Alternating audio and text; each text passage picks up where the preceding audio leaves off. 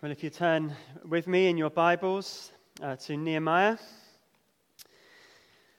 uh, we're going to look tonight at chapter 9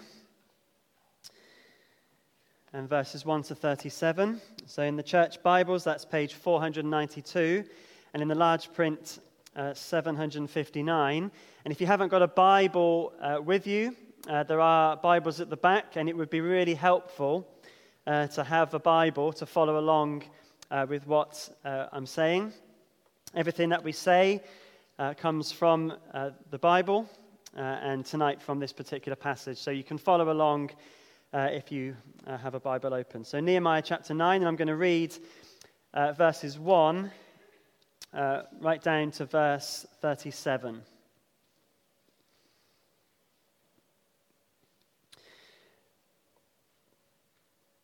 On the 24th day of the same month, the Israelites gathered together, fasting and wearing sackcloth and putting dust on their heads. Those of Israelite descent had separated themselves from all foreigners. They stood in their places and confessed their sins and the sins of their ancestors. They stood where they were and read from the book of the law of the Lord their God for a quarter of the day, and spent another quarter in confession and in worshipping the Lord their God. Standing on the stairs of the Levites were Jeshua, Bani, Kadmiel, Shebaniah, Bunai, Sherebiah, Bani, and Kenani. They cried out with loud voices to the Lord their God.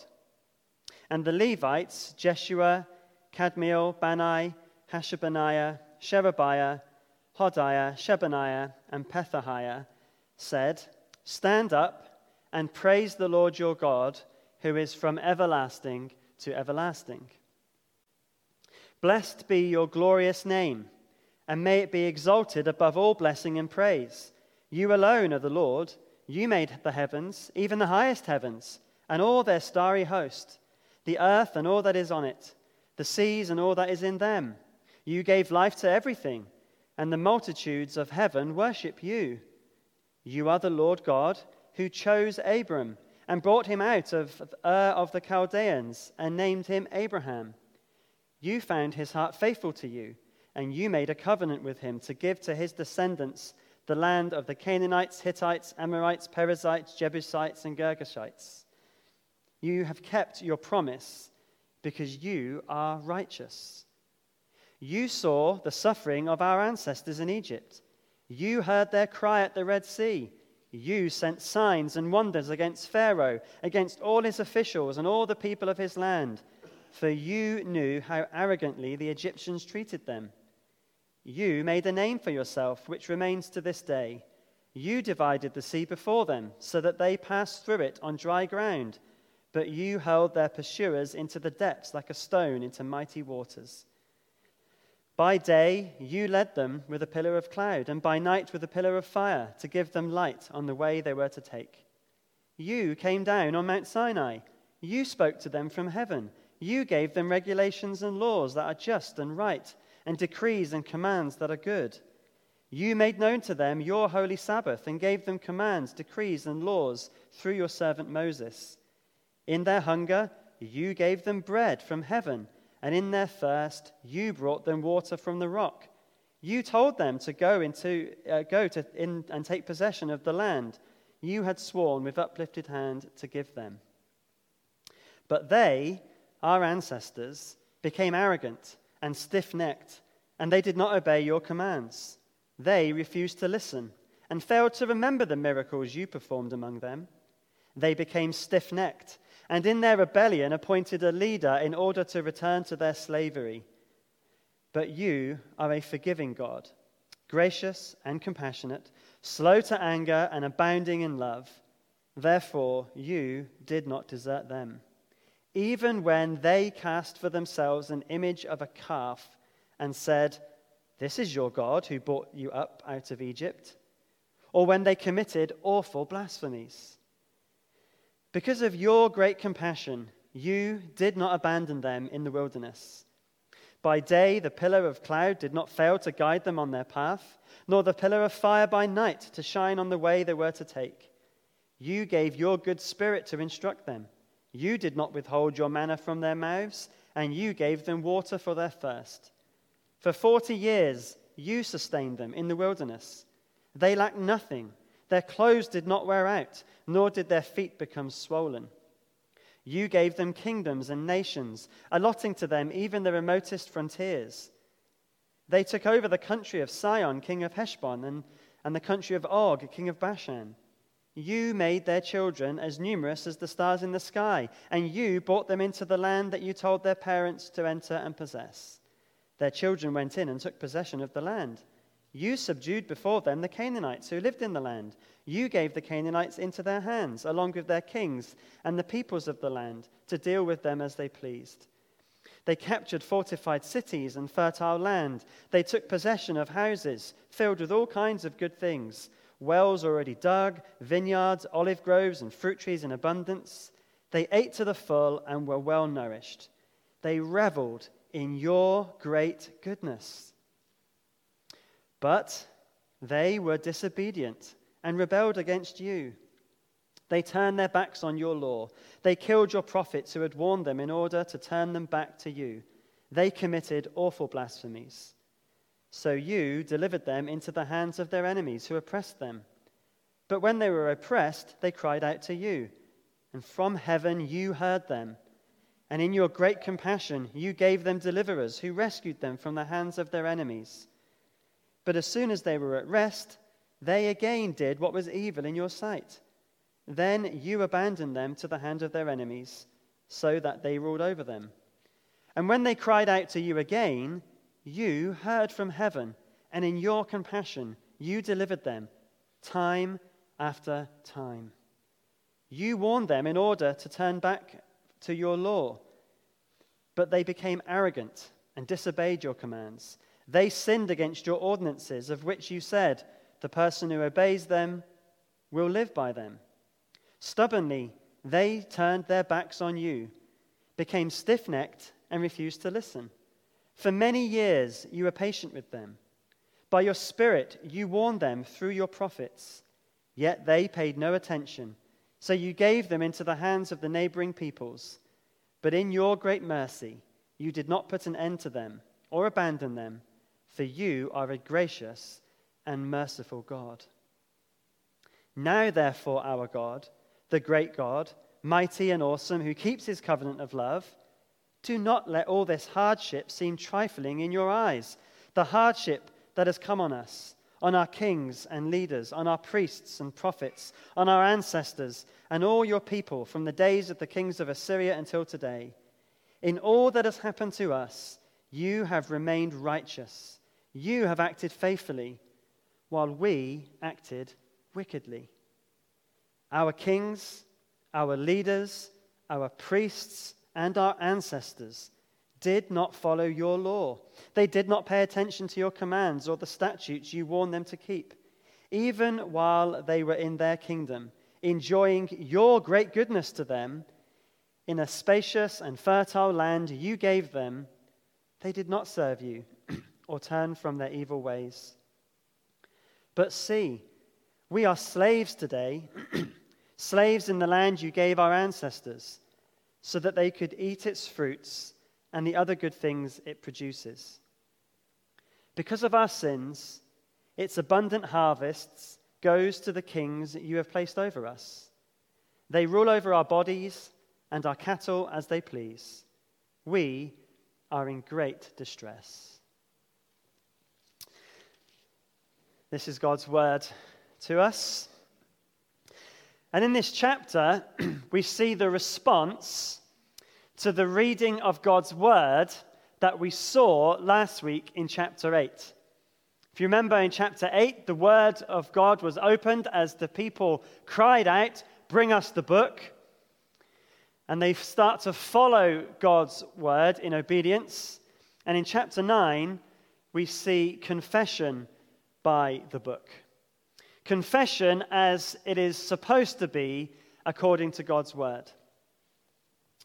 One of the most distressing consequences uh, of the lockdowns over the last couple of years is the amount of treatment for illnesses that has not been undertaken because either it's been delayed or worse still, many people have not gone to the doctors when they have had problems because they feel like it's too busy, and so illnesses that might have been caught and treated have been missed.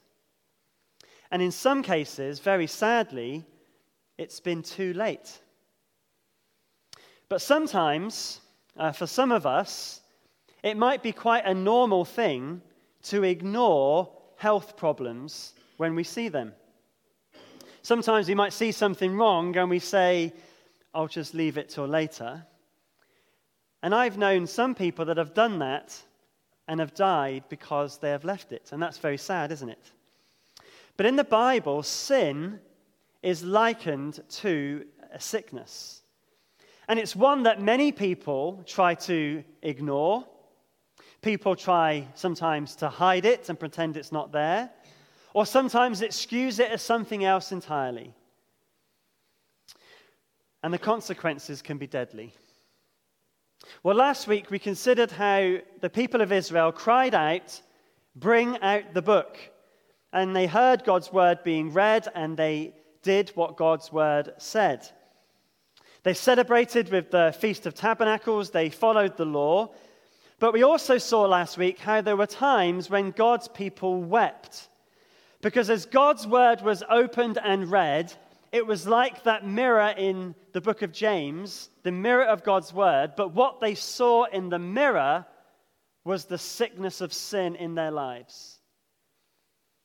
But rather than turning away and ignoring it or sweeping it under the carpet, here, God's people respond to what God's word is saying about their sin.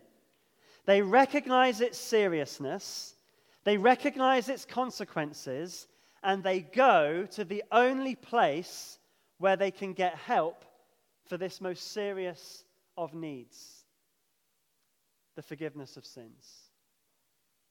And Nehemiah chapter 9 is one of many model prayers in the scriptures that shows us what to do when we are faced with the reality of our sin, that we see the reality of when we open God's word and hear what it has to say. And so this prayer falls into three uh, main parts that we're going to see tonight. We see the confession of our sin, the recollection of God's goodness, and the petition for God's mercy. So, first of all, the confession of our sin. Now, to confess sin, the word confession means to agree with someone, in this case, God. Agreeing that what he says we have done is what we have done. If I was to steal your car, I go in the car park and drive it off, and, and you go out and panic and wonder where it's gone, and you later on find that Steve has stolen it, if I come to you and I say, I was borrowing your car, we wouldn't be in agreement with what really happened, would we? That wouldn't be me confessing my sin. That would be me telling you what I think about what I've done. If I was to confess my sin, I would say, I've stolen your car. And we'd be in agreement that that is what has happened. When we say to God that we have sinned and we tell him what we have done, when it's in agreement with what he says we have done, we are confessing our sin to God. And that's what's happening with the people of God here. And we see three aspects of their confession in verses uh, really 1 to 4. Uh, first of all, their apparel showed their attitude to God. Notice in verse 1 how these people came to the gathering. They fasted, they wore sackcloth, and put dust on their heads. These were all outward signs of mourning. And they were mourning because of their sin and its consequences. We know this because of the rest of their prayer. A sackcloth was what you would wear when you were in mourning. Dust on the head. They fasted. This wasn't a happy time. They didn't come to God uh, to confess their sin unthinkingly. They thought about it even down to what they wore. They didn't come haphazardly. They didn't come casually. This was a serious business. This was dealing with their sin before a holy God. Now, we don't need to ourselves have a confession outfit in our wardrobe that we need to put on when we confess to God. That's not the application here, but we do need to have an attitude towards God that recognizes His holiness, His goodness, and thus the sinfulness of our sin. It's far too easy to be flippant about it. It's too easy to just say to God a quick sorry without even thinking about what we've done. Here, they were serious in their attitude towards sin. Their apparel showed their attitude to God.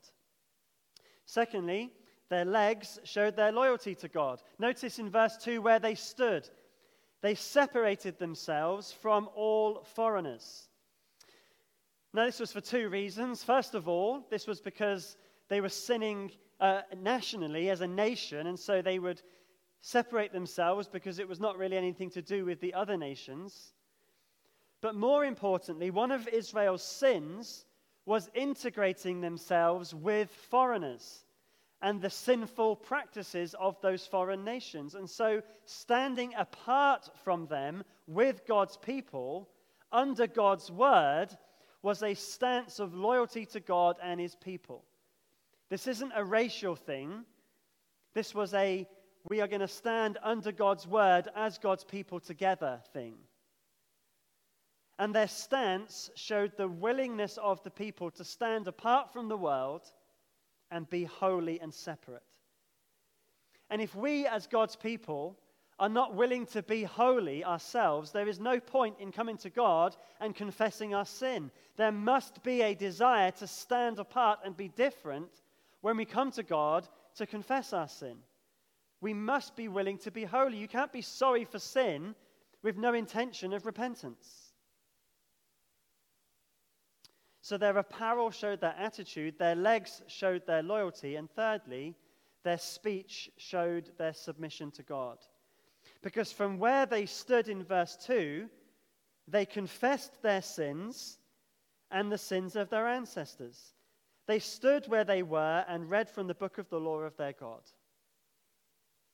So they were in agreement with God verbally, with what God says in His word they have done, and with what God says in His word they ought to do.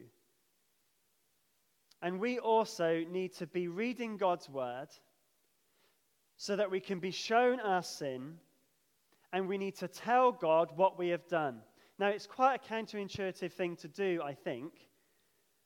But when we read, for example, that we've committed adultery in a certain way, or that we've stolen, or that we've lied, we need to tell God with those words God, I have lied. I did this.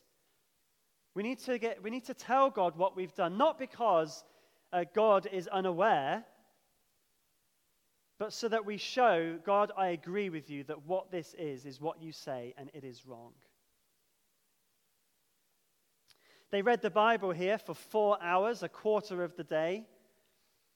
And as they, uh, uh, they read the Bible, they saw what the Bible says, and they confessed their sin, submitting to what the Bible says about their sin. And then they worshipped God. And I think that's the point of the list of Levites standing on the stairs in verses 4 and 5. If you notice there, there's two groups of Levites. Some of them, those in verse 4, would have led God's people as the word is read in confession. And then the others in verse 5 would have led in worship. Confession in response to God's word, and then worship, which we'll look at the worship in a minute. But before we move to there, for us today, we need to be those who confess our sin. We read about this in 1 John chapter 1. If we claim to be without sin, and what that means as well, by the way, when John writes that, is if we are not agreeing with God with what God says about our sin, we deceive ourselves and the truth is not in us. If we confess our sins, he is faithful and just and will forgive us our sins and purify us from all unrighteousness. And so we need to be those who regularly confess our sin. We, we come to God with an attitude that befits the God we are coming to, with a stance of loyalty and a willingness to change, and we come with words agreeing with God about what He says we have done and what He says we should do. And so, is, is regular, daily, I would say, confession of sin a part of your Christian life? Because it should be, because I am not the only one in this building tonight who sins every single day. And perhaps there are days where you look back on the day and you can't think of anything specific that you have done. That doesn't mean we get out of confession. We just confess the sins we don't even know that we have done. Because we don't even realize all that we have done before God.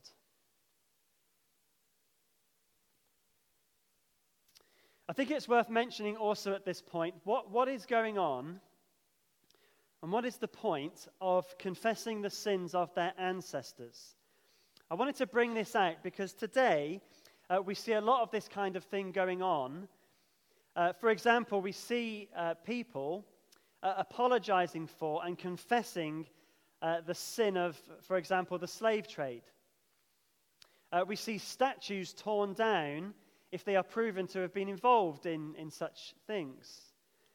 Can this practice of Nehemiah's people, of God's people, sorry, in Nehemiah, uh, mean that we also are supposed to confess the sin of our ancestors? Well, the answer really is yes, but be careful what you mean. We are right to confess that our nation has sinned in the past and we are right to express sorrow over that. We are right to point out the present day consequences of past sins. And we are right to pray for mercy. But we cannot confess sin that we have not committed as individuals. Here in this passage, Israel was in the current problem they were in underneath the Persians because of the, an, their ancestors' sin. And so it was right that they confessed that their current situation was justified because of what their ancestors had done. But more than this, I would say that Israel's past sins that they have confessed here were being repeated in the present. We see in Ezra and later in Nehemiah specific sins being confessed here were carrying on. This generation was not really much different from the past. And here's the kicker for us in our society today, it can be very easy to confess the sins of the past without recognizing that the very same heart that committed those sins is still very much alive in the present day. So, for example, Slavery was an evil. It showed a heart that was willing to use people who we saw as less than human for our own convenience. But don't you see how that goes on today? In the pornography industry, women are abused, often as sex slaves, in order to please the eyes of people who watch those videos. And every time that someone clicks or watches any of that stuff, they are very much involved and have the same heart as all those slave traders all those years ago. Similarly, with the, the gambling industry, thrives off of making people slaves to their addictive impulses and destroying families in the process. The heart behind those things is no different from all those years ago. As a society, we are horrified at how we used to treat children, sending them down mines and up chimneys, corporal punishment at school, and all those kinds of things, but we think nothing about killing a baby in the womb in the name of choice. The heart is no different today. And so, when we confess the sins of our ancestors, we had better make sure that we recognize where our hearts are the same. And if you want a good response to the tearing down of statues, Psalm 130, verse 3, which you read at the beginning, is a perfect response. If you, Lord, kept a record of sins, Lord, who could stand? Because I confess that if my statue was up anywhere and people could look into my heart, it would be thrown into the canal in an instant to rot away. As we read history and we recoil in horror at some of the atrocities that were committed, I read the Bible and I see those same attitudes in my heart today. And so don't just confess the sins of our ancestors as an easy way of showing piety. Recognize sin in your own heart too. Well, in verse uh, in, in, in 1 John uh, chapter 1, the verse we read there, wonderfully we read how God will forgive our sins. We must remember that when we confess our sin, we are confessing to a God who is a God of mercy and a God who will forgive us. How do we know that God will forgive us? Because we can recollect God's goodness. The biggest chunk of Nehemiah chapter 9 is a history lesson that recollects the goodness of God. And throughout those verses, you'll see the word goodness appear a number of times. In verse 5, uh, we, uh, the, the people bring to mind that God is worthy of our praise. They, the Levites say, Stand up and praise the Lord your God, who is from everlasting to everlasting. Interesting, isn't it, that they confess their sins and then they're told to praise God, which seems a bit of a strange thing to do. But the purpose of the praising of God is to recollect God's goodness so that they know when they confess their sins, they're confessing their sin to a God who is good. That's why praise and confession can uh, go together. And what we see in these verses is that we come to the God who is both holy and merciful. And this helps us to see that the sin we confess is very serious, but that there is a way of forgiveness. And wonderfully, in verse 5, they are to praise the Lord your God. Notice that, your God. This God that we're about to, to, to read about and praise, this God is your God and my God. And we need to remember this is our God, the God who is a God of great goodness. Now, time doesn't allow us uh, tonight to go through this section line by line by line. And so, what I'll do is give you a quick overview of each section uh, of this history, uh, this, this history lesson. And it can be broken down, verses 5 to 32, into three parts about God's goodness. Uh, first of all, we see God's goodness in the fact of his praiseworthy deeds. Uh, in fact, there are four major deeds in history which God shows his goodness in. Uh, in verse 6, we see that God is praised for his creation, his creation. We look around his creation, we see uh, and read here, he made it, he alone made it, he gives it life. It's for his glory that it's made. He is the God who made the universe and everything in the universe. Creation gives us cause to praise God. The heavens declare the glory of God. It's a, a, a reason to praise God that you look around uh, His creation he's praiseworthy. That's verse 6, his creation. In verses 7 and 8, we see God praised for his election. Uh, we see after creation, sin comes into the world, and a Savior is promised, and God elects or chooses Abraham to be the one through whom the Savior would come, through Abraham's family. He makes a covenant with Abraham, and he keeps the promises to Abraham that he makes. And so God's praised for his election. After creation and election, he's praised for redemption. In verses 9 to 12, Israel are freed from slavery in Egypt. God hears their cry, he frees them, he leads them out of Egypt with signs and wonders. He's praised for his redemption. And then finally, in verses 13 to 15, he's praised for his provision, his provision. So the people are led out of Egypt. You know the story in Exodus. And they were provided with the law on Mount Sinai, showing them how to live as free people. And he provides them, remember, with bread from heaven and water from the rock, so they have what they need to live their lives. Creation, election, redemption, provision. His praiseworthy deeds for his people. Now, for us today as the people of God, isn't God good in his praiseworthy deeds to us? We remember the same truths fulfilled in Jesus Christ. All creation was made by him, we read in John's Gospel. And without him, nothing was made that was made. We look forward to a new creation where he will share that creation with those he has chosen, his called out people. We are saved because of God's election. He chose us not because of anything special in ourselves, but because He loved us. He saves us by redemption. The precious blood of Jesus pays the price for our sins. And He continually, day by day, provides all that we need to live for Him. God is good, isn't He? And we remember He's good in His praiseworthy deeds for His people.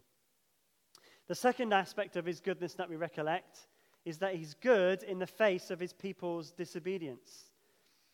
In verses 6 to 15, you read the word, the personal pronoun, you, speaking of God. So for the praiseworthy deeds, over and over again, uh, they say, You did this, you did this, you did this, you did this. But there's a change in verse 16 where it begins, but they.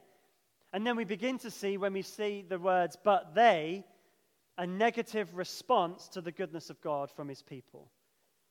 But in the face of that disobedience, God continues to show he is good. So, despite all that God has done, look at verse 16. But they, our ancestors, become arrogant and stiff necked, and they did not obey your commands. They refused to listen and failed to remember the miracles you performed among them. And then what we read about is the, the rebellion of the people who wanted to return to slavery in Egypt. But how does God respond?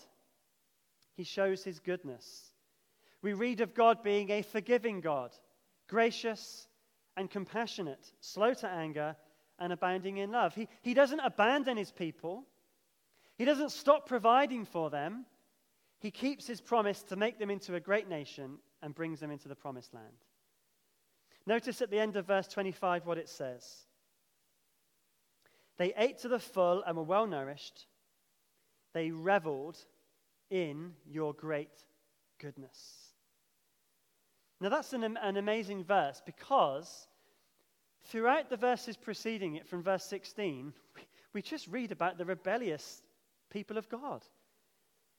They're, they're terrible to God with their blasphemies and their rebellion, and yet they revel in God's great goodness. Isn't that amazing?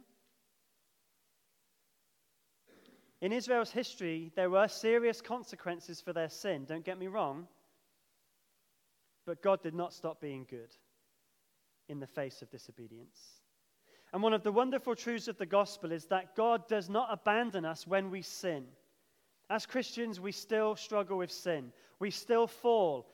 We still face consequences, but God is still always good. We always can revel in his goodness. And this reveling for Israel we see is eating to the full and being well nourished. Those are signs of satisfaction. For us as the people of God today, rebellion leads to misery always. We may think about going back to our old life like the Israelites wanted to go back to Egypt. We may think that that's a good thing, but it doesn't lead to satisfaction in the end. Rather, we can revel in God's goodness that He has for us. And the final section of Israel's history shows God's goodness in the force of His parental discipline. Although God allows sinners to revel in His great goodness, he does not always remove the consequences of sin.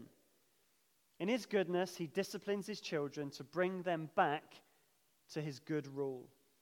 And verses 26 to 28 go through the cycle we see in the book of Judges. Israel disobey, God delivers them into the hands of their enemies. Israel cries out to God for deliverance, and God has compassion and sends deliverers or judges who rescue them. But the cycle begins again. And verse 28 says that this went on and on, but notice verse 28 at the end there. In your compassion, you delivered them. How often? Time after time. Time after time. As God's people cried out to him, he continues to deliver them. He disciplines them, but he's always good. And verse 29 to 30 speaks of the times that the, old, the, the prophets of the Old Testament warned Israel. God was patient in giving them warning after warning. He warned them of judgment, but they did not listen, and they ended up being taken into exile. The discipline of wayward children by God is part of his goodness to us. You know what God could have done to Israel? He could have just let them go on. He could have let them go on in their rebellion and, and go back to Egypt, go back to slavery, and they would have been totally destroyed. But in his goodness, he disciplines them, he brings them back to himself.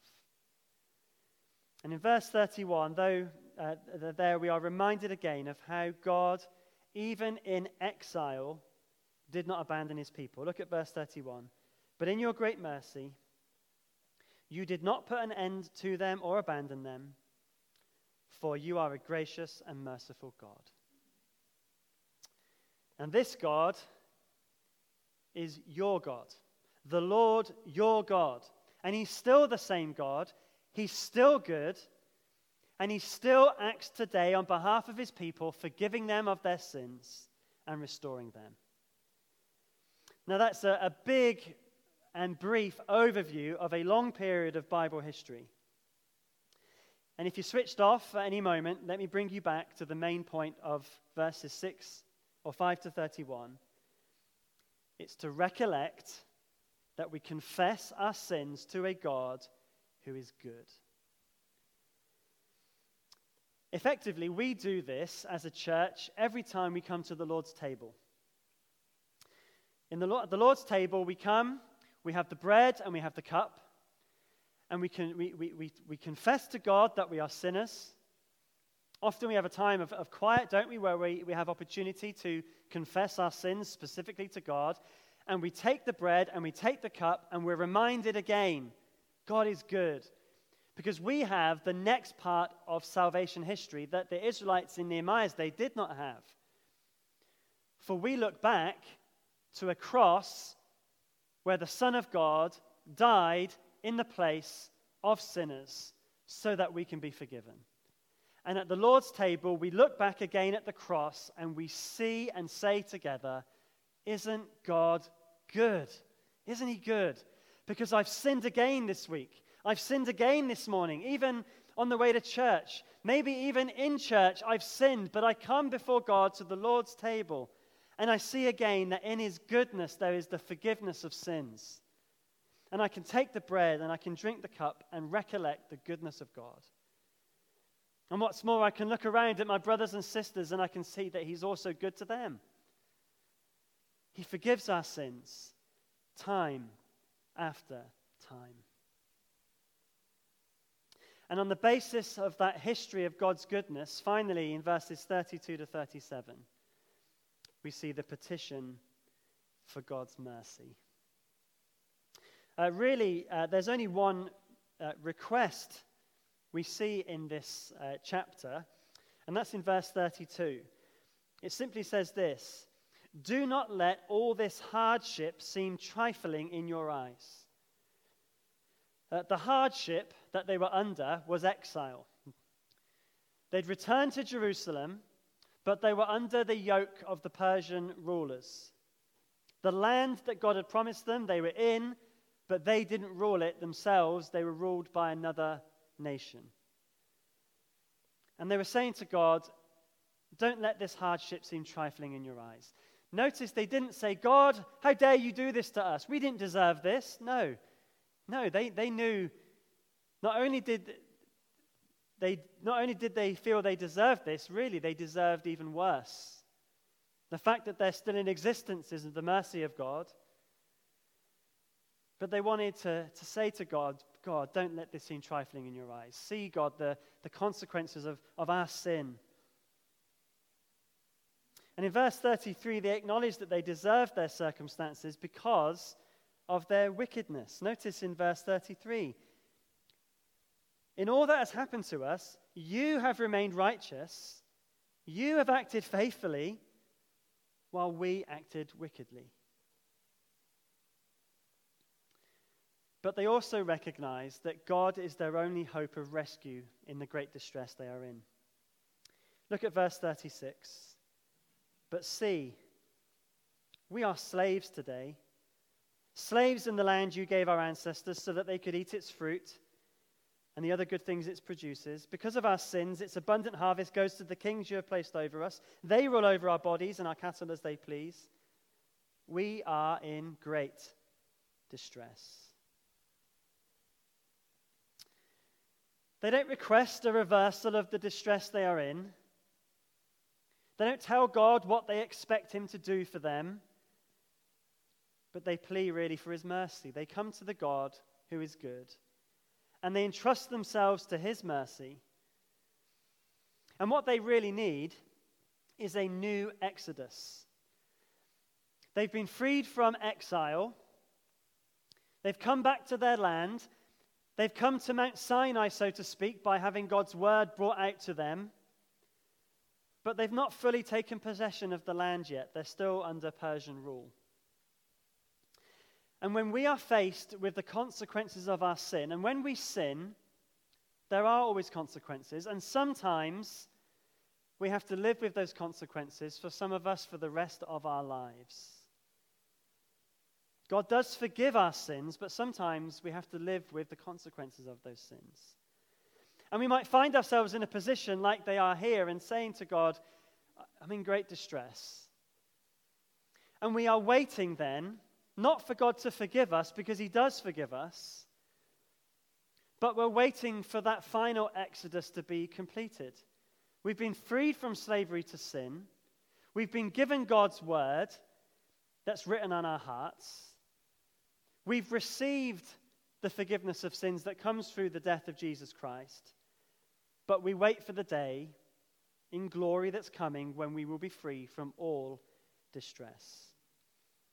But until that day comes, every single day, we need to be confessing our sin to God in the assurance of His forgiveness.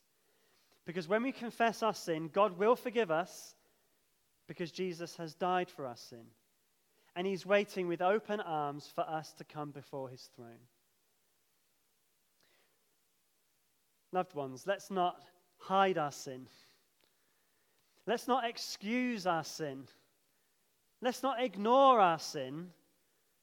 Let's bring it to God and confess it and find the forgiveness and life that can only come through Jesus Christ. Leaving a health problem untreated can lead to tragic consequences. Leaving sin undealt with can lead to the eternal tragedy of God's judgment. Have you confessed your sin to God? Every one of us in this room has sinned, haven't we? Every one of us. But if we confess our sins, He is faithful and just and will forgive us our sins, and He will cleanse us from all unrighteousness. Come to Jesus, confess your sin and find the forgiveness found in Him. Well, our final song, uh, two songs actually, respond to this message. Uh, first of all, we're going to sing uh, a song of confession uh, that comes from David's uh, confessional Psalm 51. Uh, Psalm 51 Create in me a clean heart, O God. and then, after we've sung a song of confession, uh, we'll sing uh, the song we've learned quite recently, uh, The Goodness of God. So we confess our sin, and we recollect the goodness of God. So let's stand together, confessing our sin and then praising God for his goodness.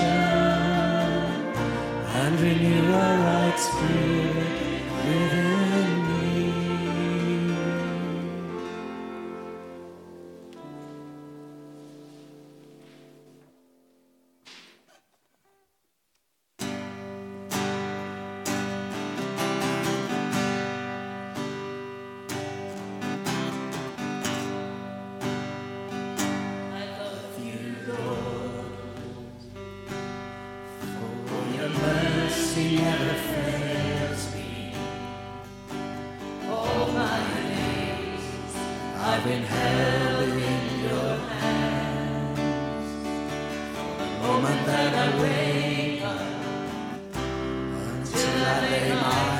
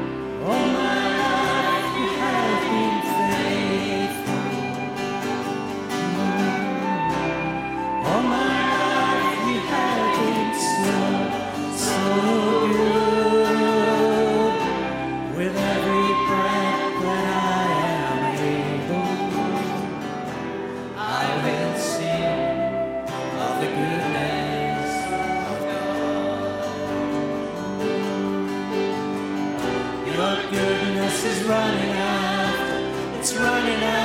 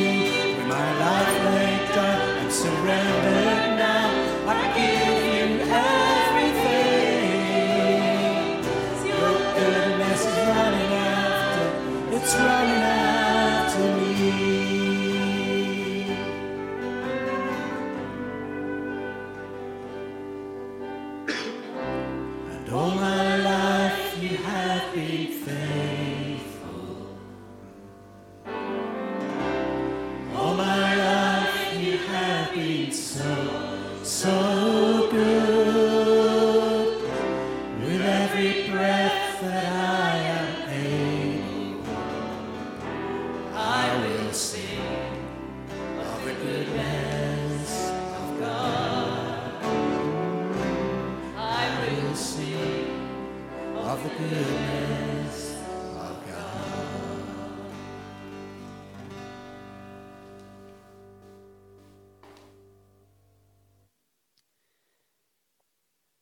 But if anybody does sin, we have an advocate with the Father, Jesus Christ, the righteous one. He is the atoning sacrifice for our sins, not for ours only, but also for the sins of the whole world. Surely your goodness and love will follow me all the days of my life, and I will dwell in the house of the Lord forever. Amen.